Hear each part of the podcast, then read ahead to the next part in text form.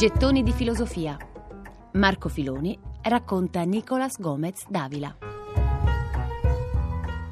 Il pensiero di Nicolás Gomez Davila, così come emerge dalle migliaia di suoi frammenti, non è quello di un conservatore, perché questo presupporrebbe qualcosa da salvare, mentre per lui non c'è proprio nulla da custodire nella sua epoca, nessuno per cui lottare, soltanto qualcosa e qualcuno contro cui battersi. Il suo è il pensiero di un vero reazionario e antimodernista.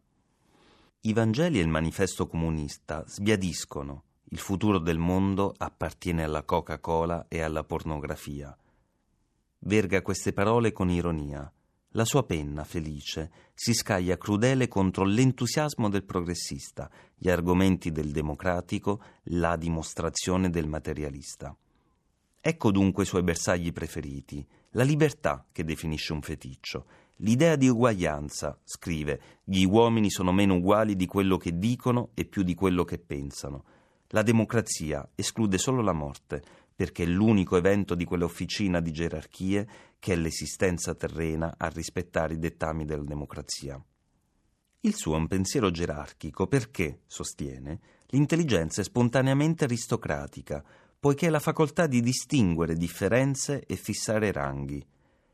Si considera come un reazionario dell'attualità, anche se scrive non è una restaurazione quello che il reazionario anela, bensì un nuovo miracolo. In pratica, Gomez Davila crede che l'umanità sia caduta nella storia moderna come un animale cade in una trappola. Si è lasciata soggiogare dalle sirene ammaliatrici che lui individua nell'espansione demografica, la propaganda democratica e la rivoluzione industriale. Ecco allora che l'umanità stessa, scrive, ha sostituito il mito di una passata età dell'oro con quello di una futura età della plastica. È un pessimista, il suo uno sguardo nichilista sulla modernità, la quale gli appare un fango che nessuna mano riesce a modellare e che dovrebbe dare all'uomo il diritto di vomitare in pubblico. Nei suoi frammenti non mancano le contraddizioni, ma Gomez Davila non solo le ammette, le cerca anche, perché la contraddizione, sostiene, laddove lucidamente assunta, porta a un pensiero vigoroso.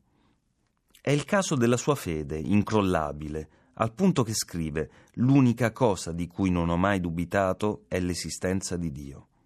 Eppure questa fede è difficile da definire. Sicuramente la religione è un riferimento costante nei suoi scritti e il suo è un cattolicesimo radicale di principi preconciliari.